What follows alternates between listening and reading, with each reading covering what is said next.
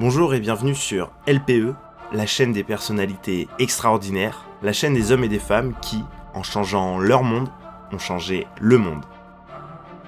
Aujourd'hui, nous quittons la politique et l'Afrique du Sud pour aller aux États-Unis, s'intéresser cette fois-ci au sport. Vous l'avez compris avec le titre, je vais vous parler de boxe et plus précisément de Cassius Clay, plus connu sous le nom de Mohamed Ali. Ali représente beaucoup de choses pour beaucoup de personnes. Le plus grand boxeur de tous les temps selon certains, et selon lui déjà, il répétait à qui voulait l'entendre I'm the greatest, dans la plus grande humilité qui le caractérisait. Mais il ne représente pas que ça. Il représente évidemment la boxe et le sport, mais il représente aussi le combat des Noirs américains qui se sont battus contre la ségrégation. Il représente aussi cette génération peace and love des années 60 qui refusait la guerre quand lui-même a refusé d'aller au Vietnam. Il représente l'islam, cette religion à laquelle il s'est converti en cours de carrière et pour laquelle il a été un véritable porte-parole.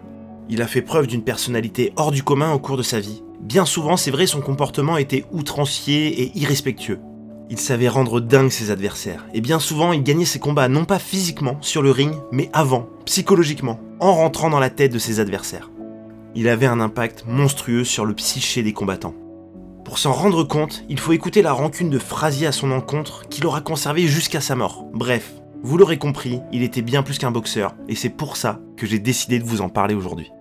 Petite contextualisation pour bien comprendre le contexte et l'environnement dans lequel Ali s'est forgé. Ali donc, ou plus précisément Cassius Clay dans un premier temps, est descendant d'esclaves africains qui sont arrivés aux États-Unis à partir du XVIIe siècle. Depuis cette période, bien que l'esclavage ait été aboli, le combat des Noirs américains a continué. Ils se sont battus avec les États-Unis en tant qu'Américains dans les deux guerres mondiales, et pour autant la population noire est restée en marge des processus économiques, politiques et culturels. De nombreuses lois ont existé sur le principe séparé mais égal. On n'était pas non plus dans un contexte d'apartheid aussi prononcé qu'en Afrique du Sud, mais dans un pays où être noir était clairement dur à vivre.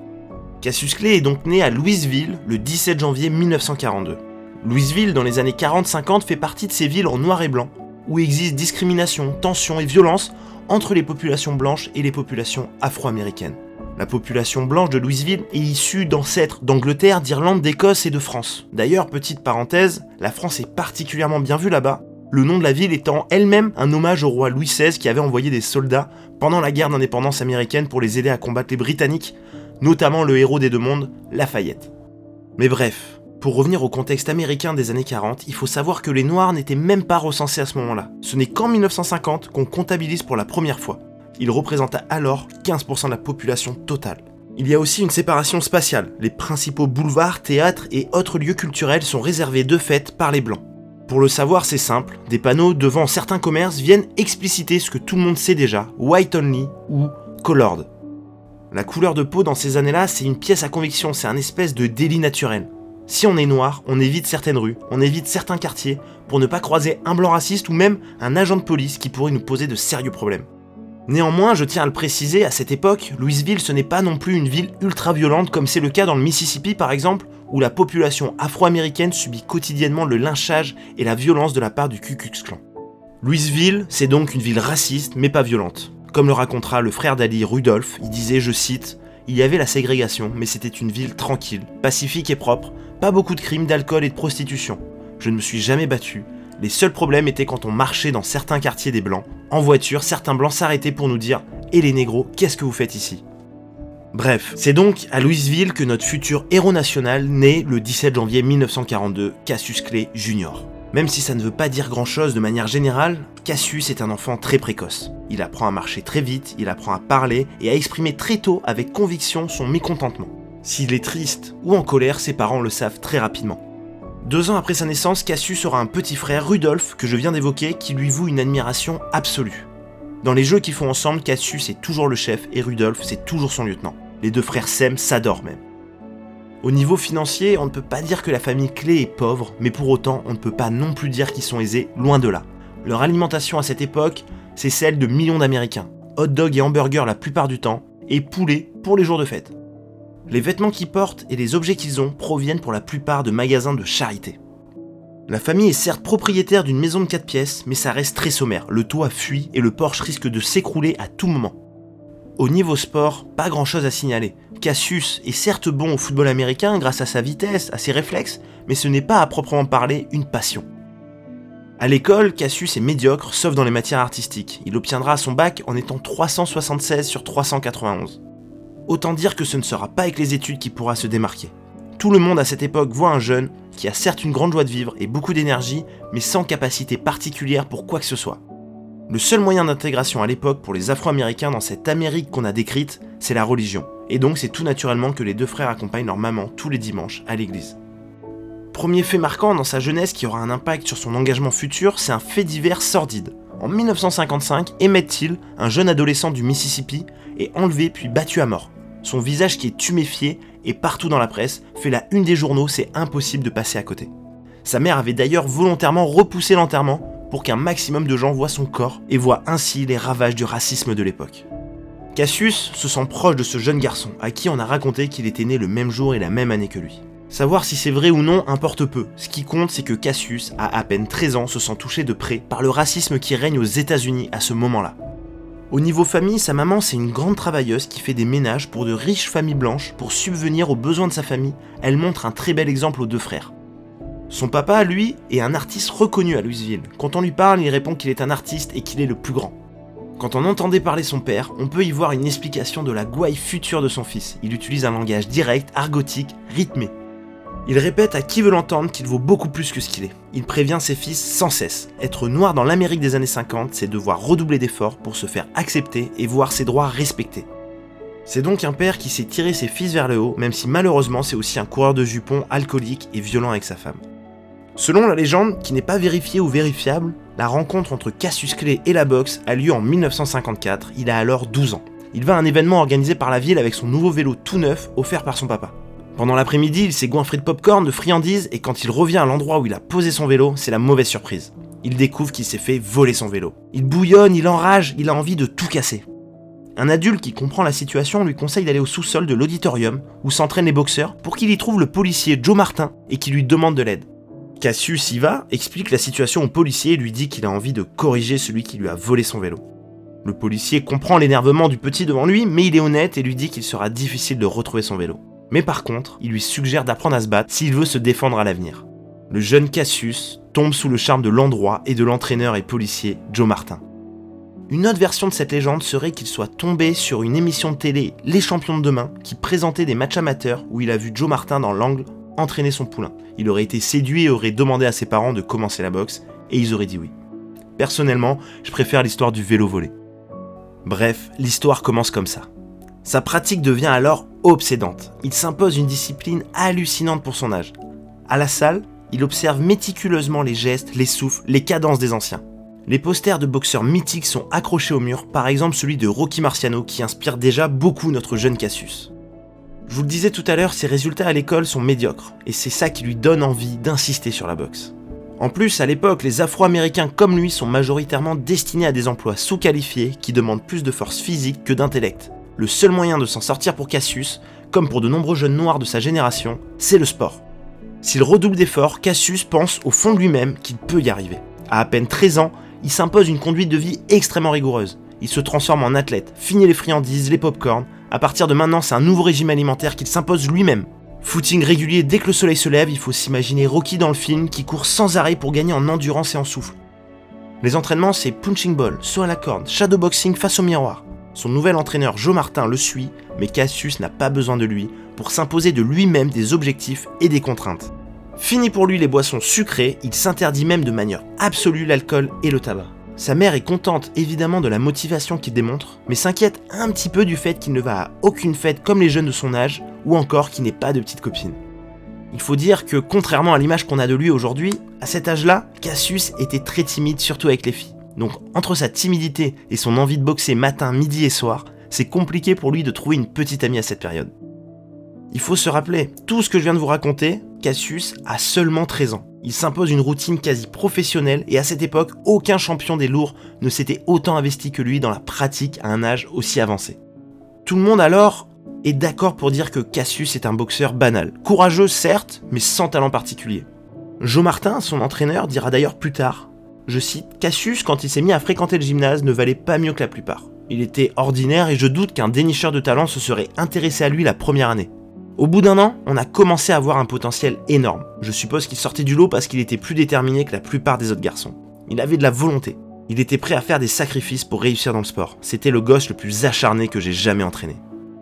Petit à petit, son corps va s'affûter, il va comprendre où il faut cogner et il va apprendre à comprendre les forces et les faiblesses des adversaires, mais aussi les siennes.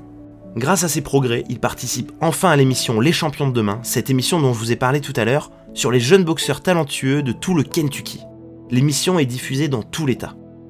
Il dira plus tard, l'idée que tout le Kentucky me verrait à la télé me galvanisa et je m'entraînais toute la semaine. Au final, il gagne son premier combat de justesse au point et une nouvelle vie commence pour lui, il est enfin boxeur. Son père, vous savez, l'artiste que je décrivais tout à l'heure, sûr de lui qui disait qu'il était le plus grand, eh bien son père, après cette première victoire, arpente les rues de Louisville en prédisant à qui voulait l'écouter, mon fils sera le nouveau Joe Louis. Cassius Clay, futur champion du monde des poids lourds. Il n'y a pas à dire, sa famille croit en lui. En 1955, Cassius a 13 ans, il participe à une compétition régionale réputée, les Gants d'Or du Kentucky. Une victoire dans cette compétition amateur est synonyme de tremplin pour une carrière professionnelle mais à sa première participation, il est facilement battu. Son adversaire du jour l'impressionne. Cette défaite le perturbe complètement. Cassius est fasciné par celui qui vient de le battre. Pendant que ses coups à lui manquaient de puissance, il était harcelé tout le combat par son adversaire qui l'étouffait complètement. Après sa défaite, il observe son bourreau. Il est subjugué, il a envie de boxer comme lui. Son approche de la boxe est différente de tout ce qu'il a appris jusqu'ici. Autre point qui le fascine, c'est le fait que le boxeur et son entraîneur, Fred Stoner, sont noirs. Le jeune s'entraîne dans une salle concurrente à celle de Joe Martin, où Cassius s'entraîne, dans un quartier noir de Louisville. Se pose alors la question pour notre jeune boxeur de changer de salle. Pour resituer le choix cornélien qu'il a à faire à ce moment-là, laissez-moi vous faire un petit récapitulatif.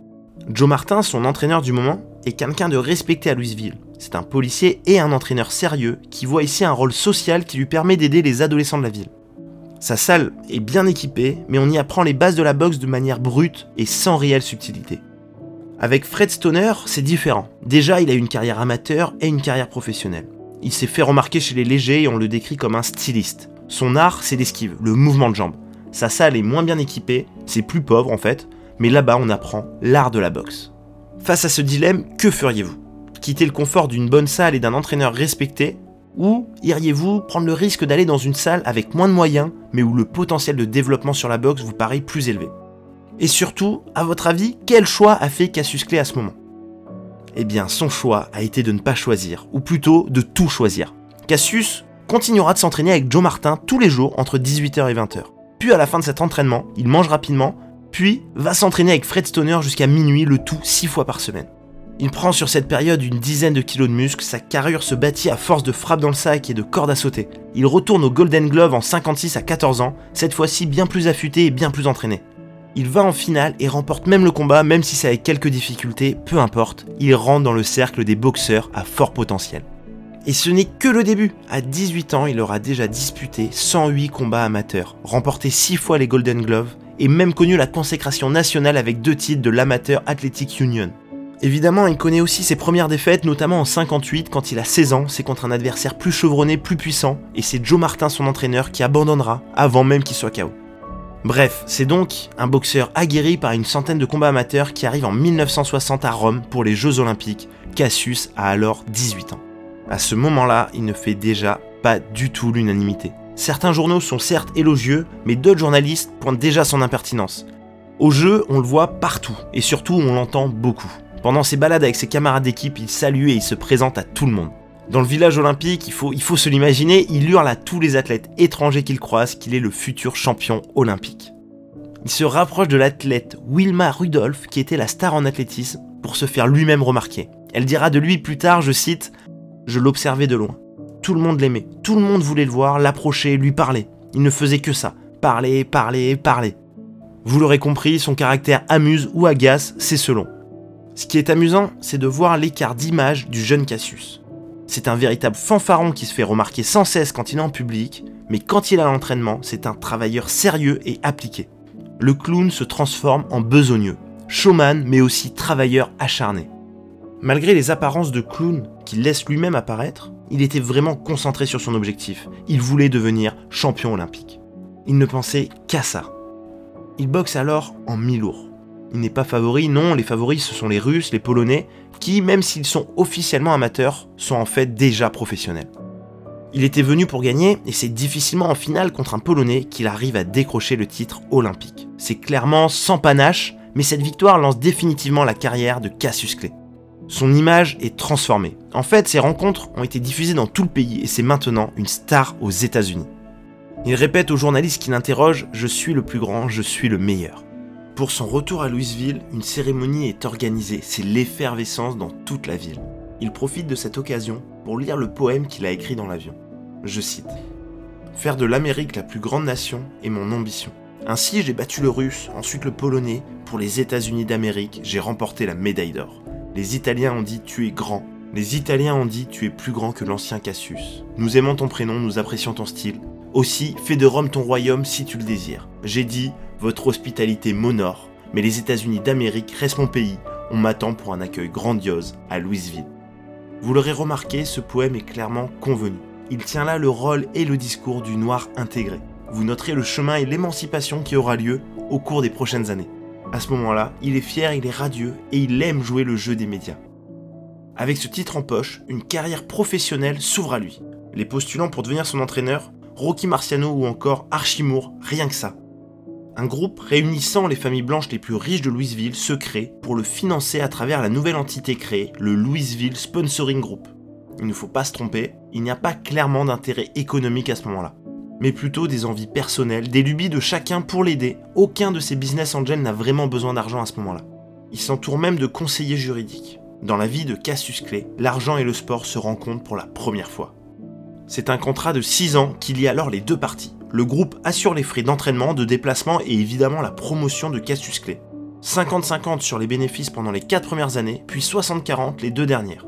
Il touche 4800 dollars par an les deux premières années, puis 6000 dollars les 4 suivantes, et surtout 10 000 dollars de prime à la signature. Il faut recontextualiser, ces montants sont énormes pour l'époque. Bref, fin octobre 1960, quelques mois seulement après les Jeux Olympiques qu'il vient de gagner, Cassius fait son premier combat professionnel. Il est alors décrit par la presse comme étant un jeune homme confiant, bouillant d'énergie et d'ambition. En face de lui, c'est clairement un faire-valoir pour Cassius Clay, mais c'est aussi le jeu des débuts de carrière pro en boxe. Le combat est facilement gagné, mais par manque d'expérience, Cassius n'arrive pas à le mettre KO. Son adversaire du jour dira de lui Clay avait un jeu de jambes incroyable, comme un poids mouche. J'ignorais même qu'un poids lourd pouvait aller aussi vite. Sauf que, malgré ce premier combat gagné, cet affrontement a montré les limites du jeune boxeur. Il lui faut un nouvel entraîneur. Archimour plaît au groupe qui gère sa carrière à cette époque. Pour situer le personnage, c'est l'un des meilleurs boxeurs mi-lourds des dernières années. Il possède une énorme aura et avec une carrière super longue étalée sur plus de 30 ans. Il a gagné son titre de champion du monde à 38 ans et l'aura conservé pendant 10 ans. Archimour était obsédé par le titre chez les poids lourds et il défiera Rocky Marciano pour son dernier combat en 1955. Il arrivera même à le mettre au tapis, même si finalement il perdra le combat. Bref, Cassius le rejoint en Californie en 1960, il aime le personnage, il est encore beau malgré ses nombreux combats, et pour obtenir son combat contre Marciano, il l'avait provoqué par presse interposée. Cassius aime ce culot, il s'en inspirera tout au long de sa carrière. Mais pour autant, ce sont là deux visions de la boxe qui s'affrontent, et l'expérience ne dure que quelques semaines. L'anecdote amusante, c'est que leurs chemins se croiseront à nouveau des années plus tard, mais cette fois sur le ring, et Cassius le mettra KO.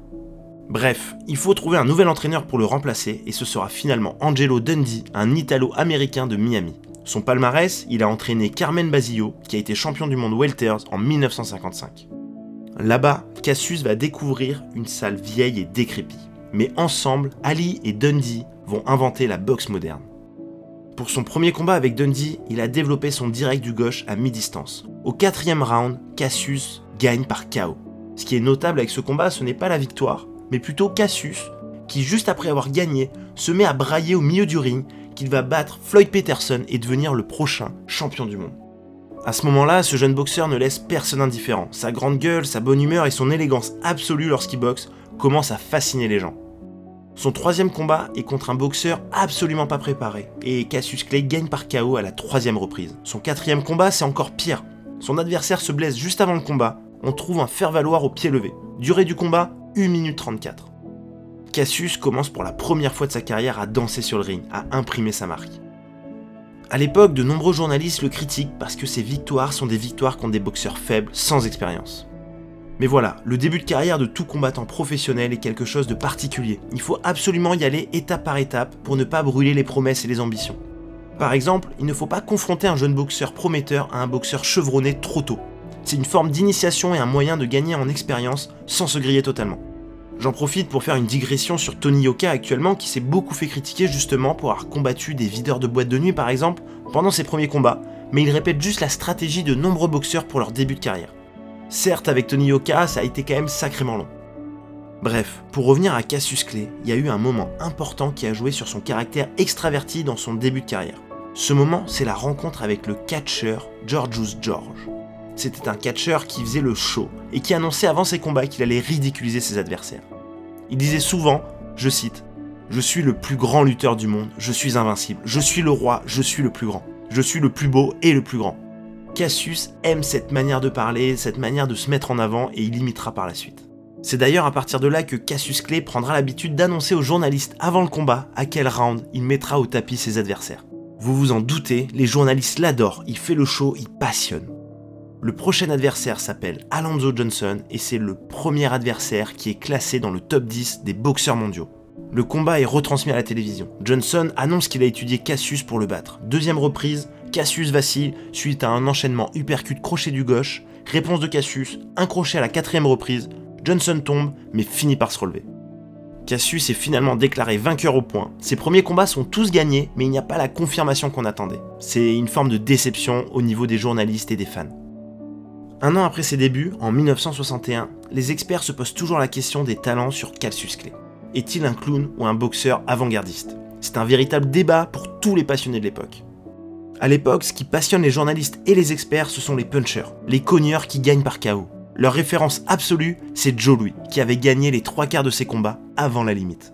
À côté, Cassius passe pour un danseur. Il est certes beau à voir et c'est assez spectaculaire, mais pour eux, il n'est pas de la trempe des meilleurs dans la catégorie des poids lourds.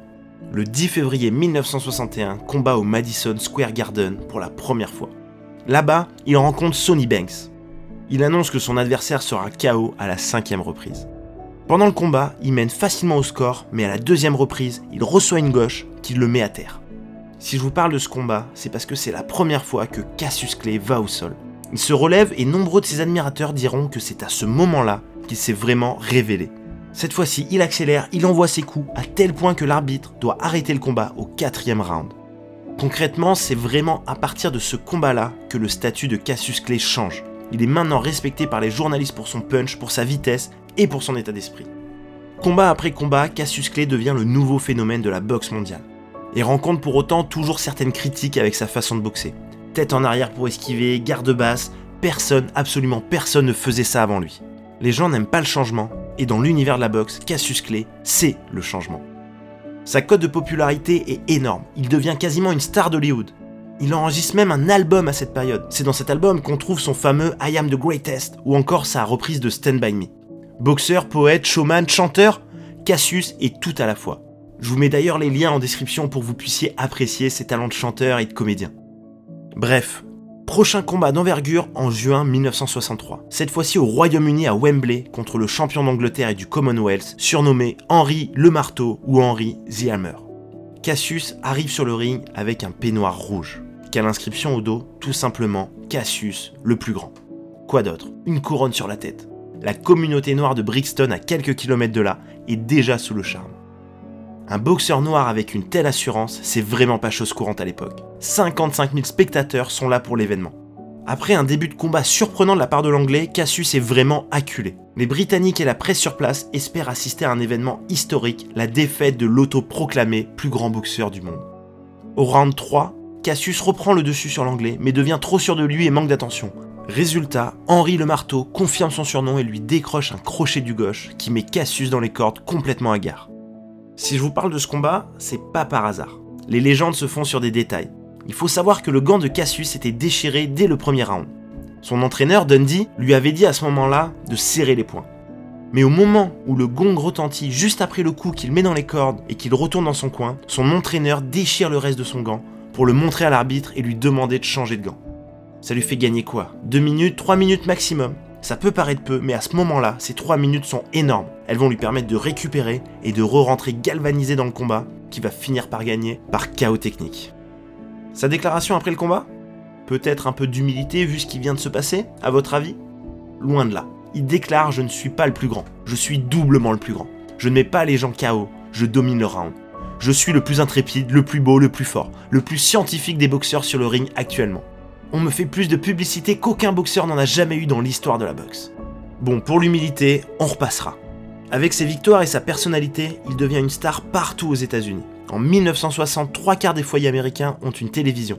Cassius bénéficie de ce formidable média pour s'illustrer et devenir ainsi un produit de la télévision. Et il sait utiliser ce média, c'est le moins qu'on puisse dire. Les pesées qui sont maintenant filmées sont l'occasion pour lui de ridiculiser ses adversaires, évidemment pour dire à chaque fois à quel point il est beau et à quel point son corps est parfait.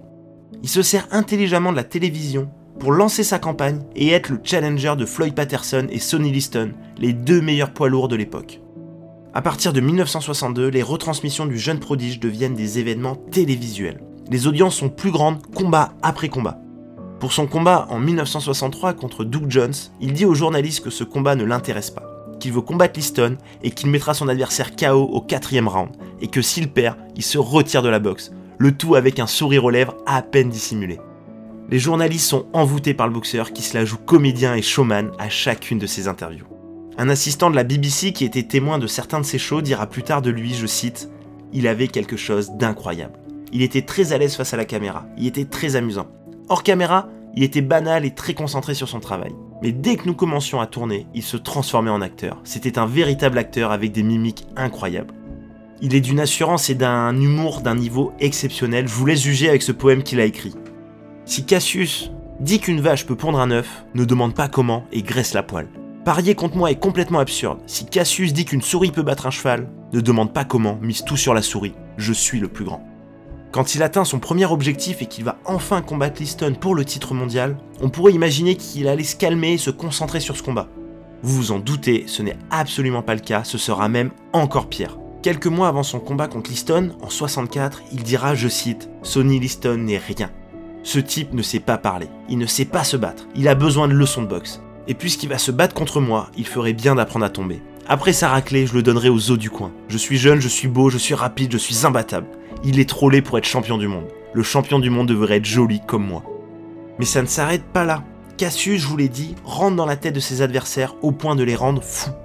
Quelques mois avant la rencontre, il fait une expédition chez Liston en prévenant presse, radio et télévision et en pleine nuit, il hurle dans son jardin pour lui expliquer comment il va le détrôner de son titre de champion du monde.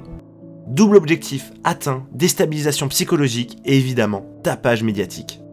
Un jour, toujours avant le combat contre Liston, il se fait filmer à l'entraînement, il fait monter un gorille en peluche sur le ring et le corrige jusqu'à ce que ce gorille s'écroule et qu'il précise aux médias que ça aura lieu à la huitième reprise. Attention, il faut pas se tromper pour autant, le seul à penser à ce moment-là que Cassius est favori, c'est Cassius lui-même. À la veille de ce combat, il en est certes à 19 victoires, mais comme je vous l'ai raconté, beaucoup de ces victoires étaient soit contre des adversaires très faibles, soit gagnées laborieusement au point. Quoi qu'il en soit et quoi qu'il en dise, il n'est vraiment pas favori pour ce combat. Il représente du menu frottin pour Liston à ce moment-là. Rocky Marciano et Joe Louis, les deux légendes de l'époque, pensent même que Cassius est un peu dérangé pour aller affronter un boxeur aussi redoutable. Les journalistes décrivent Sonny Liston comme un monstre rude et invincible au coup destructeur.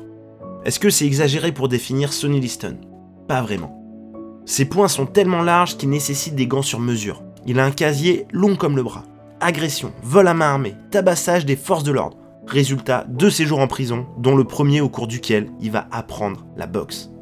Le journaliste Maxime Dupuis résume Liston par deux mots, mystère et violence. Mystère sur sa naissance, sur sa mort, sur sa vie. Violence, celle du ring, mais pas uniquement. Il se faisait frapper par son père quand il était petit, Ensuite, il a toujours entretenu des liens avec le crime organisé, et sa carrière est gérée par des personnes très peu fréquentables. Ses derniers combats avant Cassius, c'est Floyd Patterson, champion du monde en titre. Liston l'a littéralement détruit. KO en 2 minutes 6 pour le premier combat, puis pour la revanche KO en 2 minutes 10. C'est un monstre en face de Cassius. Le dire n'est pas exagéré du tout. Je le disais donc, il n'est pas favori. Le New York Times, le quotidien, n'a même pas envoyé son spécialiste de boxe, mais un stagiaire qui avait une seule tâche, je cite Mes instructions étaient très simples. En arrivant à Miami, je devais louer une voiture et repérer le trajet entre la salle où avait lieu le combat et l'hôpital le plus proche de façon à précéder Cassius Clay aux urgences. Le problème avec Cassius, c'est que le combat n'est pas uniquement sur le ring. Il rentre dans la tête de ses adversaires, je vous l'ai déjà dit. Liston va finir par croire qu'il est réellement timbré. On voit Cassius en transe à la pesée en hurlant à Liston. Liston n'a pas peur de moi, mais il a peur d'un cinglé. Juste avant le combat, il voit Liston et il hurle Je peux te battre à n'importe quel moment, gros lard, je vais te détruire. Et c'est d'ailleurs à ce moment-là que Bundini, un membre de sa team, ajoute en hurlant la phrase devenue mythique Flotte comme un papillon, pique comme une abeille. Bref, le combat est équilibré et Cassius ne se fait pas humilier comme annoncé, loin de là. Il sautille, il esquive, il contre-attaque. Au quatrième round, il ne voit plus rien. Il pense que son adversaire a mis des substances dans ses gants, il doute et il veut même arrêter le combat. Finalement, il retrouve la vue et se reprend au cinquième round puis agresse son adversaire. Pareil au sixième round. Avant de reprendre le septième round, Liston jette son dentier, il ne revient pas, il l'abandonne. Déchirure à l'épaule. Blessure fantôme, et si Liston s'était couché après avoir parié sur la victoire de Clay avec ses amis, on ne le sait pas et on ne le saura jamais. Le plus important à ce moment-là, c'est que Cassius Clay est maintenant champion du monde des poids lourds à seulement 22 ans, il fera pour la première fois son Ali Shuffle pour célébrer ça. Ce sont ces quelques pas de danse qui sont devenus sa marque de fabrique. Après cette victoire, il répète de manière quasi compulsive aux journalistes Je suis le plus grand, je suis le roi du monde, j'ai bouleversé le monde, je suis la meilleure chose qui a existé, j'ai ébranlé le monde, je suis beau, j'ai renversé Liston alors que je viens d'avoir 22 ans, je suis le plus grand. Il est au sommet et on imagine mal quelque chose qui puisse ébranler sa notoriété et son succès, et pourtant. À peine quelques jours après son titre, Cassius Clay est au centre de la polémique. Mais tout ça, nous le verrons dans une seconde partie dans laquelle nous allons évoquer son rapport à l'islam, son refus d'aller au Vietnam, et évidemment sa carrière de boxe qui va encore connaître de nombreux rebondissements. Merci à tous de m'avoir écouté, j'espère que ce début de portrait vous aura plu. N'hésitez pas à commenter, à liker, à partager et bien sûr à vous abonner à ma chaîne. A bientôt pour la suite de la vie de cette personnalité extraordinaire.